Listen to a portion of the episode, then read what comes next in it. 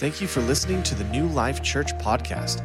If you need any information about our church or if you'd like to give online, please visit us at newlifekingman.com. You can be seated this morning. Isn't God good in this place? Hallelujah.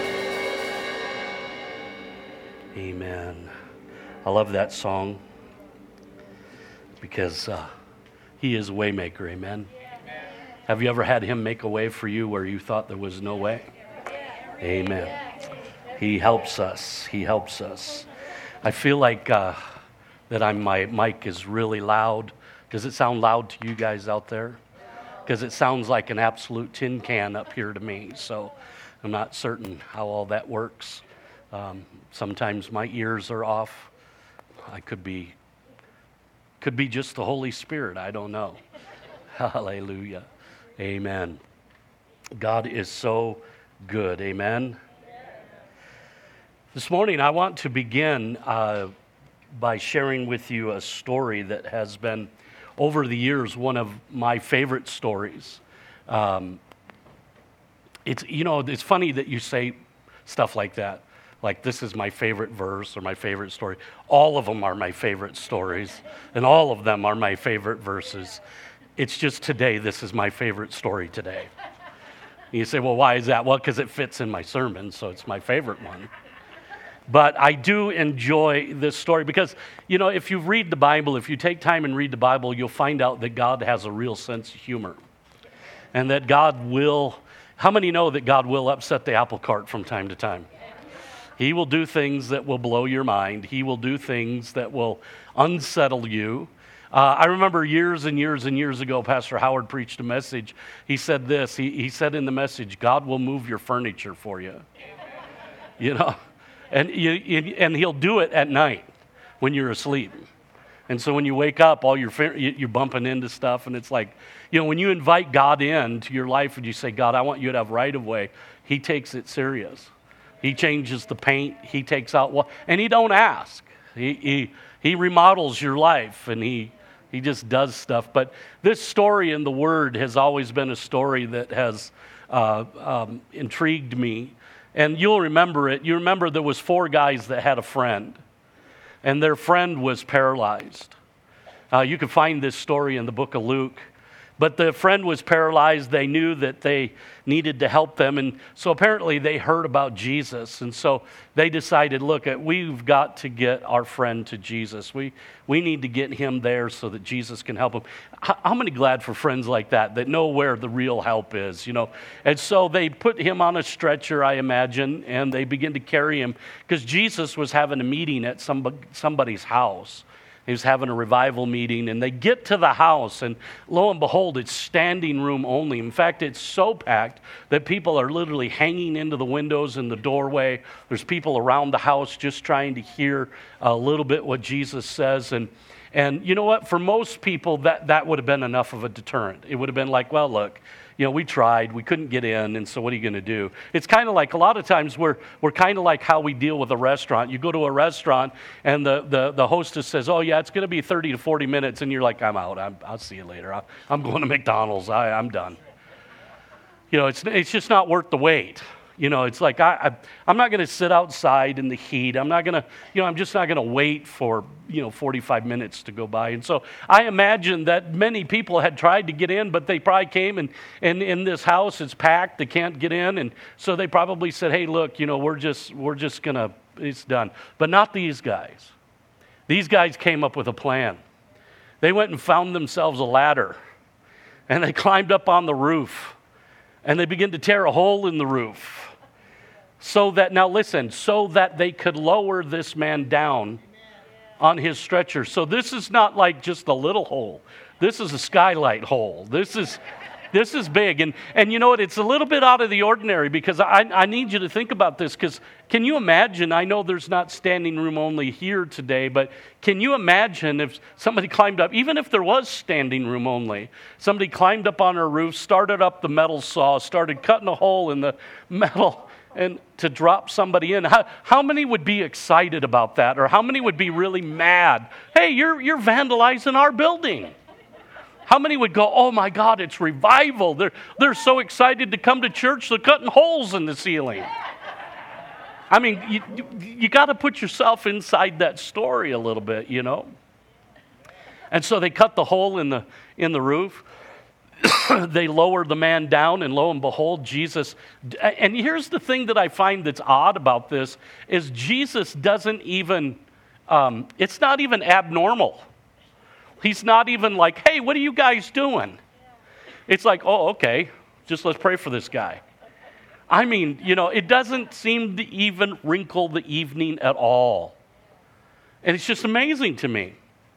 And so I got thinking about this, and the reason that I love this story so much is because it's not just another service. How many get tired of just another service? I, I don't know about you. I've said this many times before. You know, I've been to church a lot.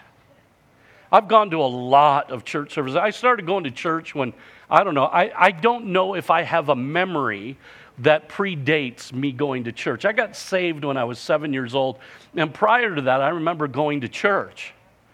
I remember, I, you know, we went, I went, at first, the, my first recollections of church were catechism. I went to catechism and I was baptized in the Catholic Church and all that. And, I, and, and, and then my parents got saved and we were in church. And, you know, I, all of that, I just, I, I remember all of that. So I don't remember there's ever been a time in my 56 years of living that I have not gone to church on a regular weekly basis. So I've gone to church a lot. And I can tell you this I know this is going to sound a little controversial, but I don't need church to stay saved.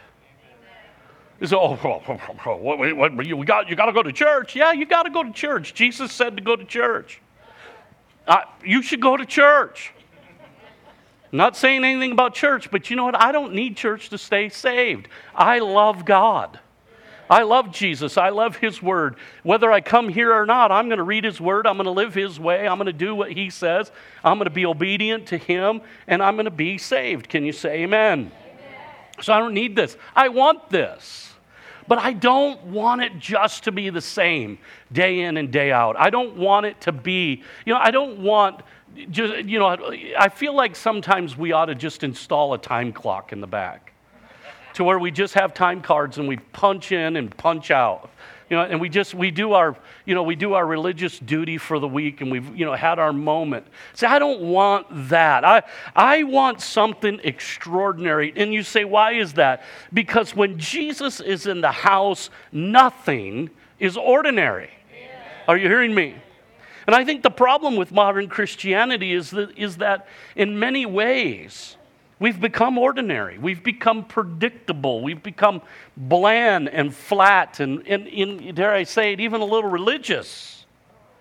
And I believe the reason that Jesus this morning was so magnetic, so appealing, so captivating to the masses is because there was nothing ordinary about him.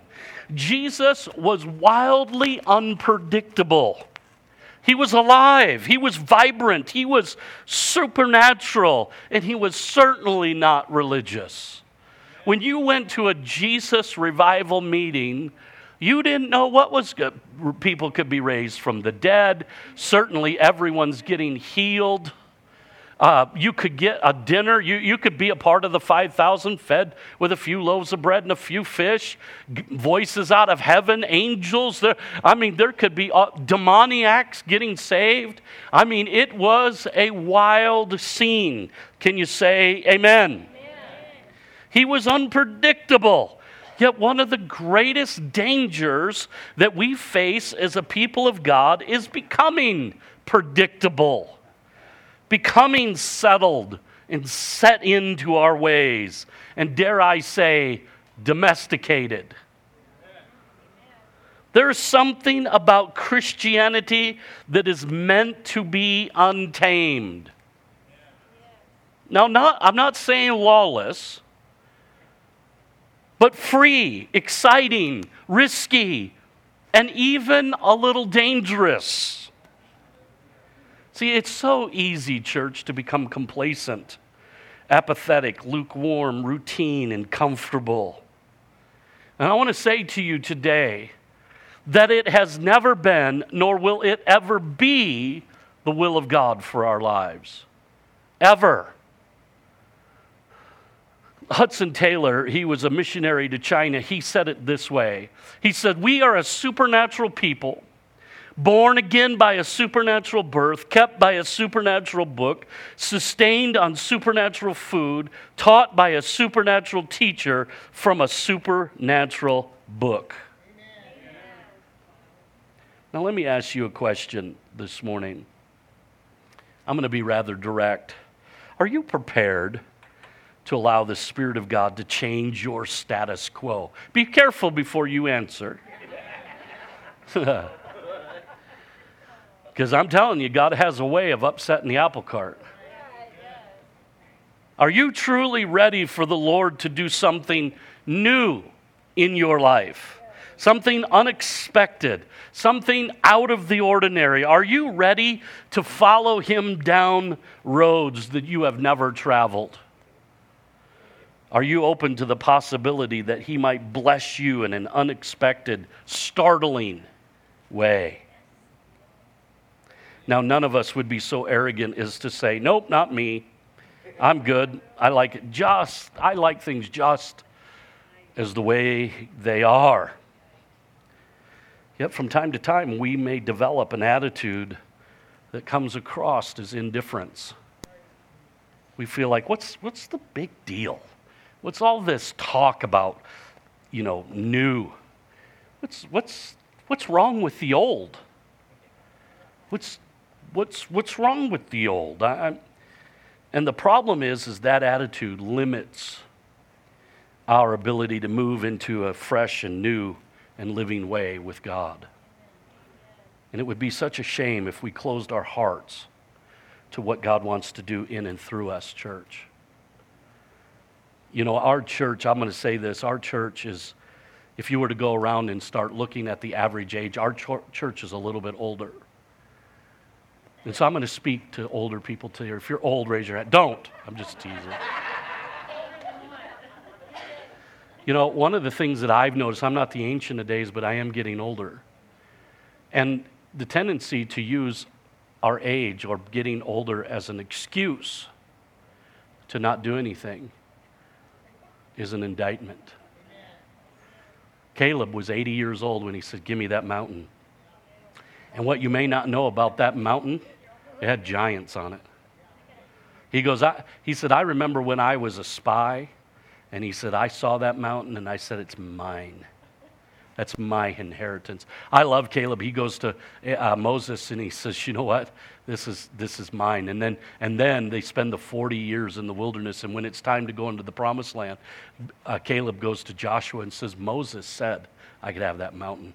That's mine. I've, I've been I've been standing here for 40 years looking at that mountain says, I don't care what's on it, I'm going after it. See, and the problem is, is sometimes we get so stuck in our way.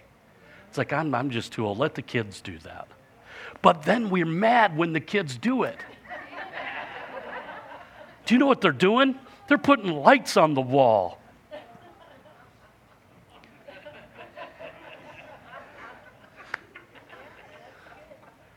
Well, you know what? If you have lights on the wall, that's not going to stop. Je- you know, Jesus can show up in a barn. Yeah, he can. But people won't. I said I wasn't going to do it, but I'm going to. Do you know why we do what we do? It's not because we think that's going to bring the revival. We'd be stupid to think that decor brings revival it brings people. It it's attractive to young people. And if you want a church to grow, you got to have young people coming in. And old people ought to go, you know what? I want to raise up and train young people. I want to be their spiritual mother and father. But the problem is, is we get two generations fighting. It's like the young people look at the old people and go, Well, I don't want to do it the old way. And the old people go, I don't want to do it the young way. And we start arguing and fighting, and we go, What? And God's like, Shut up. Are you hearing me? See, the reality is lights never hurt nobody, but it does attract people. They're like moths to a flame. And when they get to this flame, they get saved. I'll let that alone now. Our Father in heaven loves the new. The kingdom of God is always new and renewing. Nothing gets old in heaven. It's never stale. It's always fresh. It's always vital. It's always vibrant and alive. Everything God does is brimming with abundance and newness. Bible says in Revelations 21 5, it says, Then he who sat on the throne, just so we're sure who's talking, behold, I make all things new. And he said to me, Write, for these words are true and faithful. See, we can't afford a mindset of complacency and apathy. We must not settle in for the good old days. We must look forward to the new thing that God is about to do. Can you say amen?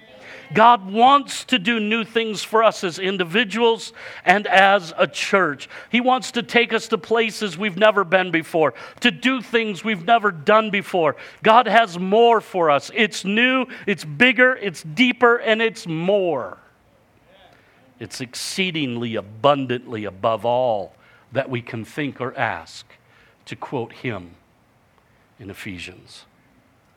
So turn quickly to our text, Isaiah 43, verses 18 and 19, using this as a springboard into this thought. It says, Do not remember the former things, nor consider the things of old.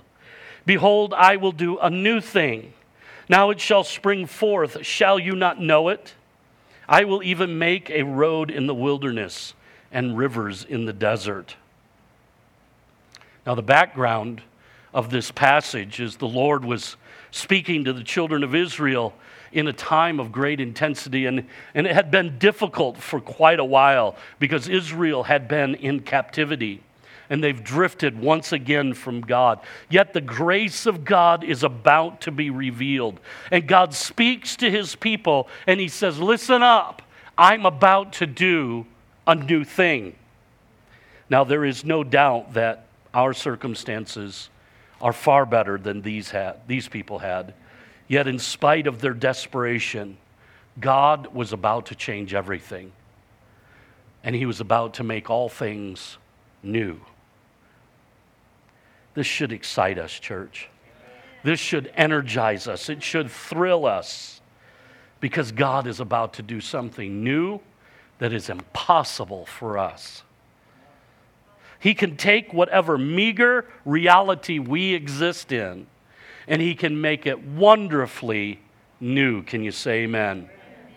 Listen to what God speaks to Israel to prepare them. I, I need you to catch what God is saying. It would do you well to go back and read all of chapter 43 in Isaiah. It's a wonderful chapter. And he's preparing them for something extravagantly new. And he says in verse 15 through 17, he says, I am the Lord, your Holy One, the Creator of Israel, your King. Thus says the Lord, who makes a way in the sea and a path through the mighty waters, who brings forth the chariot and horse, the army and the power, they shall lie down together. They shall not rise, they are extinguished, they are quenched like a wick. This verse of Scripture is God uh, calling them and us to prepare, to prepare for a new thing. And He begins by reminding them and ultimately us what, the, what He can do and what He did. As our Creator, He is the source of all of our being. He showed up and showed off. He said, I am the King of Kings, the Lord of Lords. I am the God of heaven and earth, and I will take care of this situation. As our King, He is a proven, benevolent ruler, bigger than any circumstance. As our deliverer, He is making a way where there is no way and he is conquering all that comes against us. Are you hearing what I'm saying? Now, here's the problem. Sometimes, as soon as God does a good thing, it seems like the enemy comes back to get even. But God says, just wait and see. This thing is going to be so good, it's going to blow him out of the water. because God is a complete deliverer. He will not take us halfway there. Think about what happened to the children of Israel. They are delivered from Egypt from, and, and they saw miraculous things. I mean, God did 10 outstanding miracles to deliver them. The children or the, the Egyptians were so tired of this that they said, Go, get out of here. In fact, take everything we own with you. I mean, think about it. I mean, they didn't even have to spoil the place, all they had to do was collect it. and they go and they leave. But then Pharaoh gets mad, doesn't he? You know the story. He's sitting there on his throne. If you remember the movie Ten Commandments, you'll remember that his wife comes in and eggs him on. I don't know if that's not Bible, but it makes for a good movie. And so he eggs her on. And so he goes, You know what? I'm going to go get him. And we know that happened. And so Pharaoh, they're at the Red Sea, and Pharaoh is in hot pursuit. And that's what it feels like. Now, here's what happens when we're Christians we'll have a major victory. And here we are. We've had just this wonderful, we've had 10 succeeding miracles that has delivered us. And we're standing at the Red Sea and we're thinking, okay, how are we going to get across here? We've got to build some boats. And boy, you, this is probably more work than I thought. But then all of a sudden, somebody goes, oh my God, look, Pharaoh's come to kill us. And we begin to fall apart. we begin to whine and cry. And then God says, Stand still. If you go research it, it literally means shut up.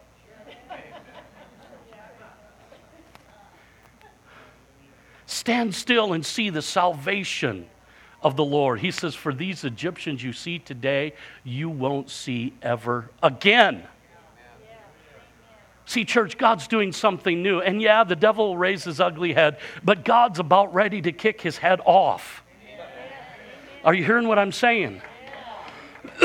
when I preach like this, there's always a little imp around here somewhere. He's around here somewhere. I don't, he, I don't know where he stands. Anyway, he stands here and he, when I start preaching, he goes, You better watch it, buddy. I'm going to come get you. Well, come on. Because you're going to get a foot in the mouth. Because God's a big God and He's for me, and guess what? I win. And He's doing something brand new. he didn't take me this far to leave me now. He didn't bring me this far because there were no graves in Egypt. He brought me because He wants to completely deliver me. He brought me out here to show me exactly who He is. Sometimes the garbage that we end up seeing is so it's a setup so that God can show off. He's saying, what are, you, what are you talking about? Isn't it funny how you get a word from the Lord? You're going to be blessed. God's going to give money into your hands, and you go home Monday morning, and there's an unexpected bill.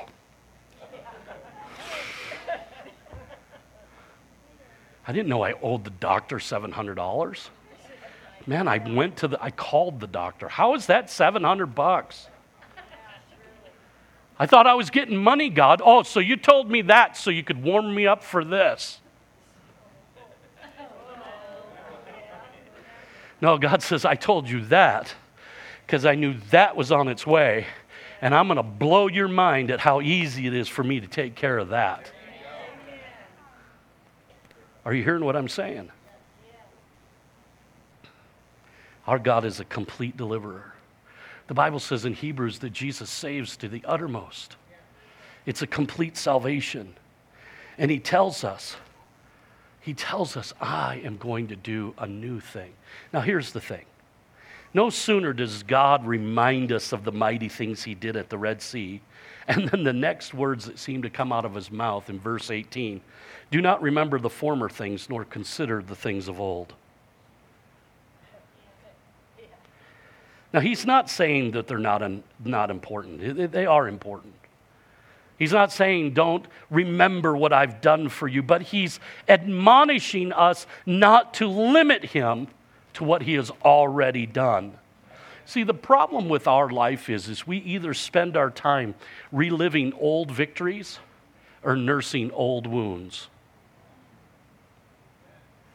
We've all done it. See, I, I remember the days when I was in needles. Kathy and I went down there. We were as green as green could be. She's 19.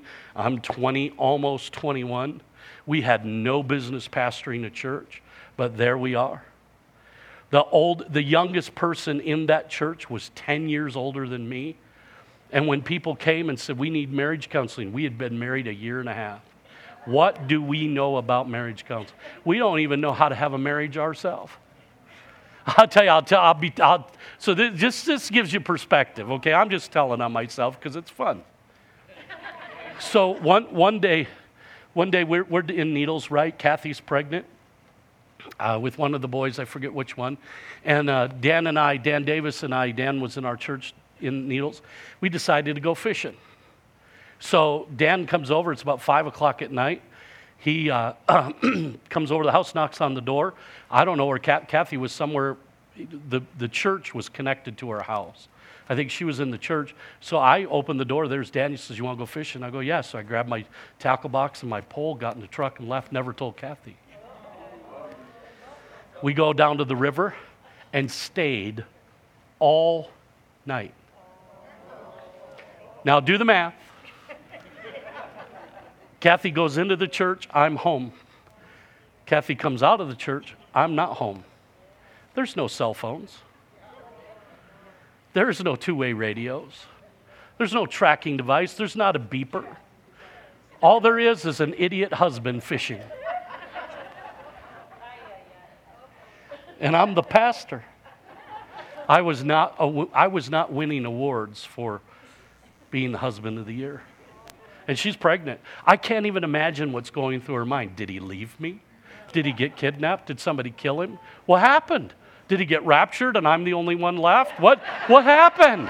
What's going on? What's happening? And so I, I, there, we, I come home, it's like six in the morning. She's didn't go to sleep all night. She's sitting in the chair. Where have you been? And I'm like, chill out, man. What are you all mad about?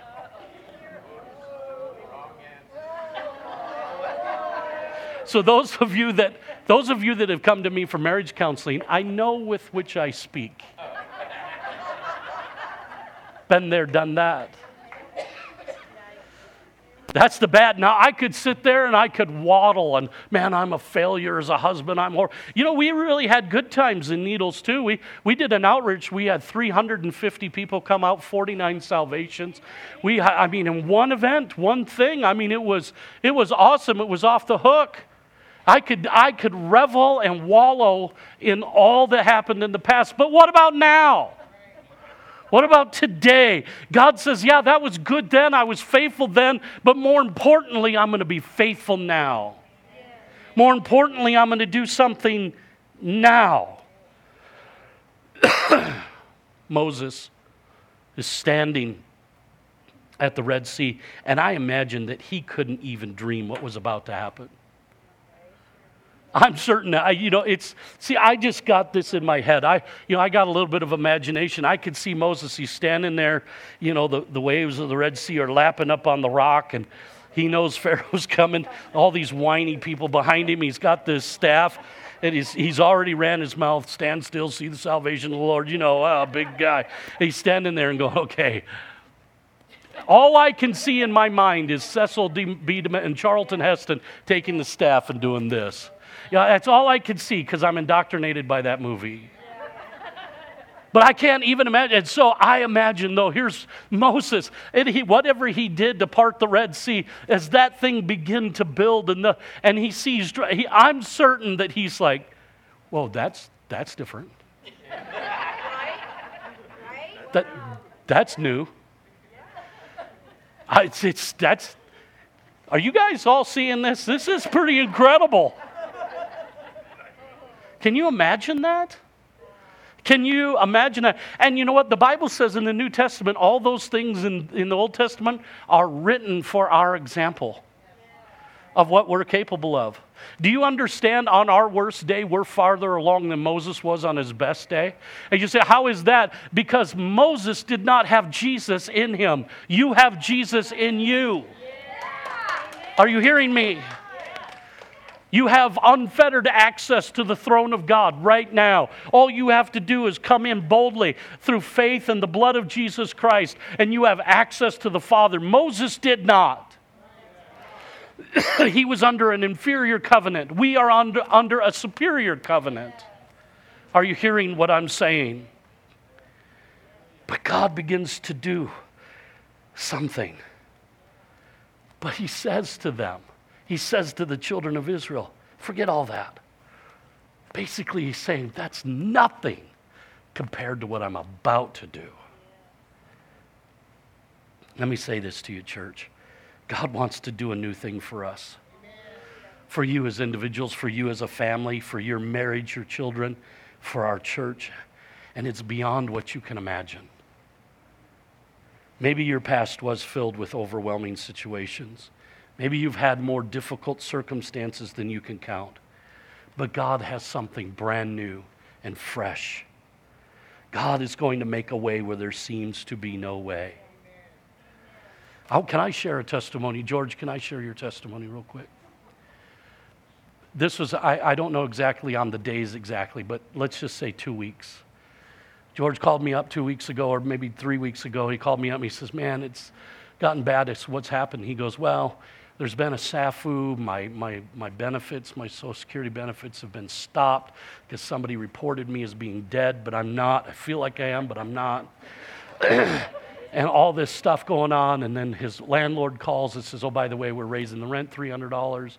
Uh, the, uh, and then the, then the medical, his doctor dies. I mean, it's just, it's like, it's uncanny. You, you start going, um, is somebody sticking pins in a doll in his life somewhere? I mean, it's just, you, you begin to wonder.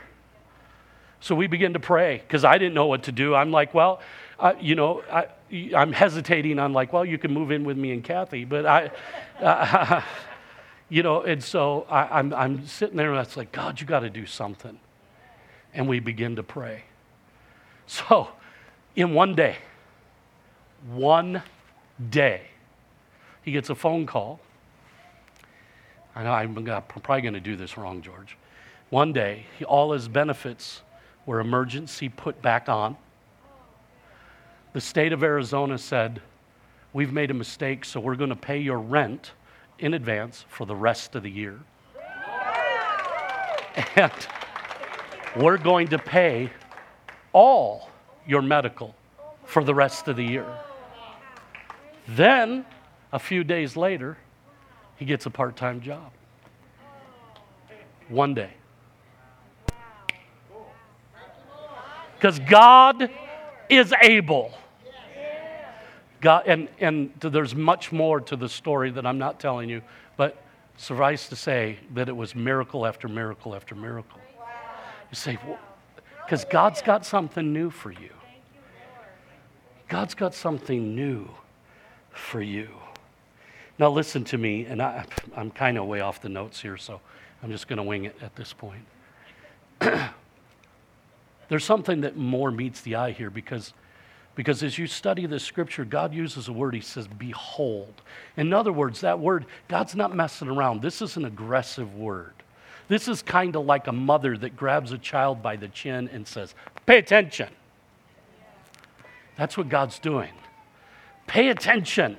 You need to understand that I'm going to do something new. Church, we get waddling around and flinging and flapping and running our mouth and all that. And what God wants us to do is stop and pay attention because He's going to do something new.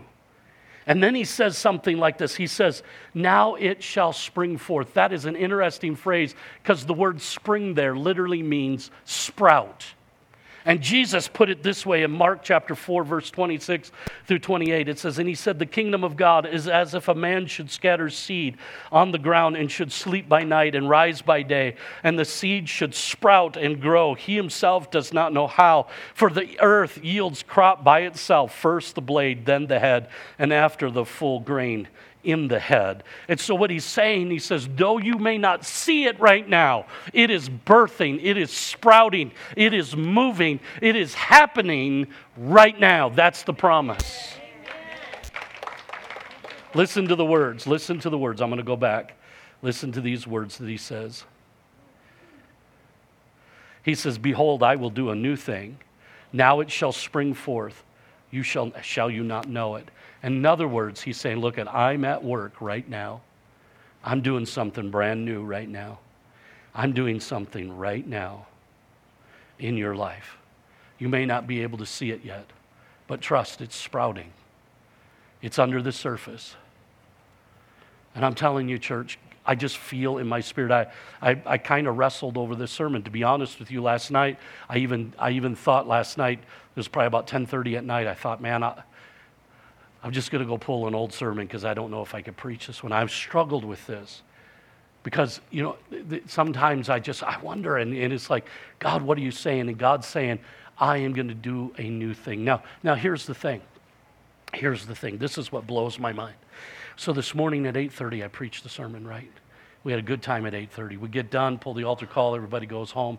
I'm standing right over here. I was talking, I think I was talking to Katie. I'm standing here and then I don't know where if she's in here, but Johanna comes up to me. Most of you know who Johanna is. Johanna comes up, she walks up and she goes, I have a word of encouragement for you. Now she was not in 8:30 service. She goes, I, I don't know how to say this. she goes, God's going to do something new. And she said, and he's going to move the furniture around a little bit. He's going to give new assignments and new things. And he says, I just want to encourage you, God's up to something. So she's telling me, I'm going through my iPad to get my, my this thing up. I said, I need to, I need to show you this. This is the title of my sermon. I'm telling you. I'm telling you, God's going to do something new. But here's the thing, church we can't put God in a box, we can't limit, limit the Holy One of Israel. Okay, we can't, we can't come up with our preconceived ideas of how to do church. Our society is changing. And I suspect the way we do church is probably going to change with it. The message never changes. Jesus Christ, Him crucified, God the Father, God the Son, God the Holy Spirit does not, we do not change that. We don't mess with that. That is absolute. But, church, listen to me. God is doing something new. We're praying for revival. Our prayer team, our intercessory prayer team, we meet every Monday right here. There's a group of us that meet and we pray every Monday for revival in some form or another. But are you ready for it? Because let me tell you something when it comes, it comes like a, a dam bursting. And it's not always easy. Sometimes it's challenging. Sometimes it's difficult. But you know what? It is always new, it's fresh and alive. And there'll be a vibrancy, there'll be a freshness, there'll be a reality that will be unarticulatable, if I got that word right. That's a $50 word I can't say. You won't be able to say it in English. you won't be able to speak it, but you'll know. And not only will it be in the church, but it'll be in you. It'll be in your home. It'll be in your family. It'll be in your health. It'll be in your finances. It'll be in your children. It'll be everywhere you go because it's something God wants to do. I'm telling you, that's what He's up to. You say, Well, what, what do I do right now, Pastor? What do I need to do? You need to pray into it. You need to declare it. You need to declare it. And say, God, do something new. When you walk into the grocery store, stop in the middle of the parking lot, freak everybody out, say, God, you're doing something new at Safeway. When you get ready to go to Chili's or Calico's or wherever you go for lunch today, God, you're doing something new. When you walk into your house, go, God, you're going to do something new. When you look in the mirror, God, you're doing something new. When you lay your children down, or if you lay your grandchildren down, if you have adult children, go, God, you're doing something new. You're going to do something new. Because He is. He is. He's going to blow your mind. This is His will. Are you hearing what I'm saying? Why don't you bow your heads with me? Father, we thank you so much, God, for your goodness. We thank you, Lord, that you have shown us truth. We thank you, God, that you have made a way for us. we pray, Father, that you would encourage us with this message. Lord, that as we go from this place, God, that we would realize, God, though we do not see it yet, Lord, it's springing forth. We know that there is a sprout that's just beneath the surface that is about to come forward as a blade, then the stalk, then the ear. We know, God, that you are working. And Father, I pray, God, that for every home and every family, every person, every business, God, I pray, Lord, that you just touch and do something brand new. Brand new, God. Oh, I thank you, Jesus. Thank you, Lord. I give you glory and I give you honor. I thank you. I wonder as every head is bowed, every eye is closed this morning. If you're here today and you don't know Jesus as your Savior, say, I need Jesus as my Savior. Or if you're watching today online and you say, you know what, I, I need Jesus as my Savior. If you're here in, in, in this building today, I want you to just quickly lift up your hand and put it right back down if you need Jesus as your Savior. Raise it up. Amen. I see that hand. Someone else? Anyone else? Amen. I see that hand. Someone else? If you're online and you need Jesus as your Savior, we'll be praying just in a moment. And I want you to pray with us. I want you to repeat this prayer. In fact, I want all of us to say this. I want you to say, Lord Jesus, I ask you to come into my life, to be my Lord and my Savior. I give you my life, and I receive your life in return. I ask you to be my Lord. In Jesus' name, amen. Praise God. I'm going to ask very quickly if our ministry team would come to the front. And for those of you that did raise your hand today, you know, just as we begin to leave this service, if you would, if you need prayer, if you need anything, come up let one of these just tell them say man i just gave my life to jesus. Even if you didn't raise your hand just come on up or you say is it too late? It's still not too late. Come on up let them pray for you. If you need prayer for healing or any other thing let them pray for you. Let's stand to our feet today. We're going to release you let you go. You have a wonderful day. God bless you. We'll see you next week. I got a message next week i'm really excited about that's going to be kind of a pseudo part two to this. It's going to be even better. God bless you.